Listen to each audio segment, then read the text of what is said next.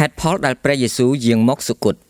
49ដើម្បីឲ្យទ្រង់អាចនឹងបានពាក់សិរីល្អនិងល្បីព្រះនាមទុកជាមកុដតែយើងឃើញព្រះយេស៊ូវវិញទ្រង់ពាក់សិរីល្អនិងល្បីព្រះនាមទុកជាមកុដដោយព្រោះទ្រង់បានរងទុក្ខសុគតហេព្រើរចំពុក2ខ9គឺទ្រង់បានលះបង់ព្រះអង្គទ្រង់មកយករូបភាពជាបាវបំរើវិញព្រមទាំងប្រសូតមកមានរូបជាមនុស្សផង ហើយដែលឃើញទ្រង់មានភាពជាមនុស្សដូច្នោះនោះក៏បន្ទាបព្រះអង្គទ្រង់ ទាំងចោះចូលស្ដាប់បង្គាប់រហូតដល់ទីមរណៈគឺទ្រង់ទទួលសុគតជាប់ឈើឆ្កាងផង ដោយហេតុនោះបានជាព្រះលើកទ្រង់ឡើងយ៉ាងខ្ពស់ហើយបានប្រទានឲ្យមាននាមដ៏ប្រសើរលើសជាងអស់ទាំងនាមផងភីលីបជំពូក2ខ7ដល់ខ9កូនជាមដែលគេបានសម្លាប់នោះគួរនឹងបានប្រជេស្តាទ្រព្យសម្បត្តិប្រាជ្ញាអធិរិទ្ធកិត្តិនាមស្រីល្អនិងព្រះពរវិវរណៈជំពូក5ខ12 ព្រះគម្ពីរសញ្ញាថ្មីកែសម្រួលឆ្នាំ2014នៅវេលាយប់មុនព្រះយេស៊ូវសុគតទ្រង់បានជ្រាបពីអ្វីដែលនឹងកើតឡើងរួចក៏អធិដ្ឋានថាអោព្រះបបិតាអើយឥឡូវនេះសូមលើកដំកើងទូបង្គំជាមួយព្រះអង្គផង ដោយសេរីល្អដែលទូបង្គំធ្លាប់មាន ជាមួយព្រះអង្គតាំងពីមុនកំណើតពិភពលោកមកយ៉ូហានជំពូក17ខ5ព្រះគម្ពីរសញ្ញាថ្មីកែសម្រួលឆ្នាំ2014ហើយការនោះក៏បានកើតឡើងមែន ទ្រង់បានពាក់ស្រីល្អនិងល្បីព្រះនាមទុកជាមកុដដោយព្រោះទ្រង់បានរងទុកសុគតហេព្រើរជំពូក2ខ9ស្រីល្អរបស់ទ្រង់គឺជារង្វាន់ពីការរងទុករបស់ទ្រង់ទ្រង់បានចោះចូលស្ដាប់បង្គាប់រហូតដល់ទីមរណៈដោយហេតុនោះ បានជាព្រះលើកទ្រង់ឡើងយ៉ាងខ្ពស់ភីលីបជំពូក2ខ8ដល់ខ9ពិតណាស់ដោយសារតែទ្រង់ត្រូវគេធ្វើគុតនោះកូនជាម គួរនឹងបានកិត្តិនាម និងសិរីល្អវិវរណៈជំពូក5ខ12មុនដែលព្រះយេស៊ូវអាចនឹងទទួលបានមកុដទ្រង់ត្រូវបង់ថ្លៃសម្រាប់មកុដនោះ ដោយត្រូវរងទុកជាមុនមកុដនោះគឺជារង្វាន់នៃការរងទុករបស់ទ្រង់ដូច្នេះទ្រង់សុគតដើម្បីទទួលបានមកុដនោះ ចំណុចត្រង់នេះបានធ្វើឲ្យមនុស្សជាច្រើនជំពប់ពួកគេលើកឡើងថាតើការនេះអាចជាទីគួរឲ្យស្រឡាញ់យ៉ាងម៉េចបាន ប្រើគោលបំណងនៃការសុគតរបស់ទ្រង់ដើម្បីទទួលសេរីល្អសម្រាប់តែទ្រង់ផ្ទាល់ដូច្នេះតើអាចឲ្យយើងទទួលស្គាល់ថាការរងទុក្ខរបស់ទ្រង់គឺដើម្បីឲ្យយើង មានអំណរយ៉ាងដូចម្តេចបានតើគំនិតដែលថាការគិតតែខ្លួនឯងគឺជាគំនិតល្អវាមានប្រវត្តិកើតឡើងពីកាលណាមកនោះគឺជាសំណួរដ៏ល្អ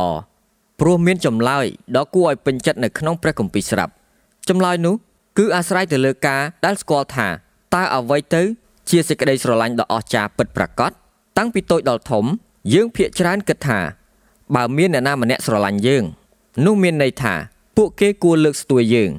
ការគិតរបស់យើង គឺចេញពីការប៉ាន់ស្មានទាំងស្រុងប្រសិនបើខ្ញុំស្រឡាញ់លោកអ្នកនោះខ្ញុំគួរនឹងលើកស្ទួយលោកអ្នកឲ្យខ្ពស់នោះមានន័យថាខ្ញុំនឹងជួយគ្រប់គ្រងលោកអ្នក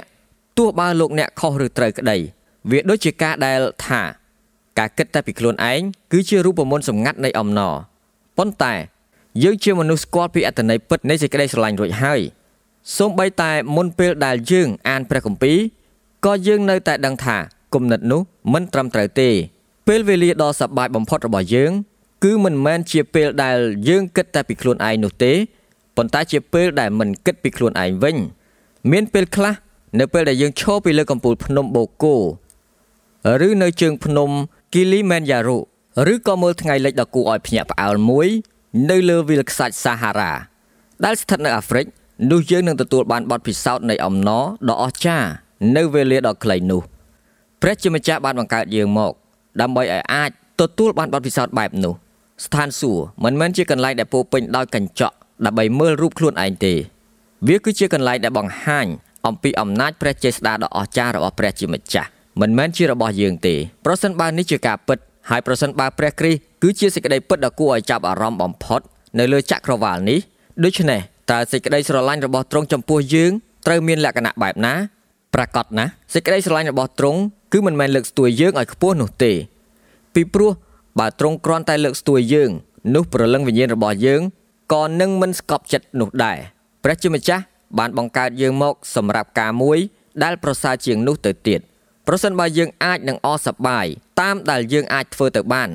នោះយើងមុខជានឹងយល់ហើយស្គាល់នៅបុគ្គលដ៏រុងរឿងបំផុតលើសទាំងអស់បុគ្គលនោះគឺអង្គព្រះយេស៊ូវគ្រីស្ទផ្ទាល់នេះមានន័យថា បើព្រះយេស៊ូវពិតជាស្រឡាញ់យើងមែននោះទ្រង់ត្រូវតែស្វែងរក ភាពពេញលេញនៃសេរីល្អរបស់ទ្រង់ហើយប្រទានវាសម្រាប់ជាអំណរដល់យើងហេតុដូច្នេះហើយ បានជាទ្រង់អធិដ្ឋាននៅវេលាយប់មុនទ្រង់សគត់ថាអោព្រះវរបិតាអើយទូបង្គំ ចង់ឲ្យពួកអ្នកដែលព្រះអង្គប្រទានមកទូបង្គំ នៅជាមួយទូបង្គំ ក្នុងកន្លែងដែលទូបង្គំនៅដែរដើម្បីឲ្យបានឃើញសេរីល្អយ៉ូហានចំពុក17ខ24ព្រះគម្ពីរសញ្ញាថ្មីកែសម្រួលឆ្នាំ2014នោះឯងគឺជាសេចក្តីស្រឡាញ់នេះមានន័យថាព្រះយេស៊ូវនឹងបង្ហាញឲ្យពួកគេឃើញសេរីល្អរបស់ទ្រង់អេសេគៀលចំពុក39ខ21នៅពេលដែលព្រះយេស៊ូវសុគត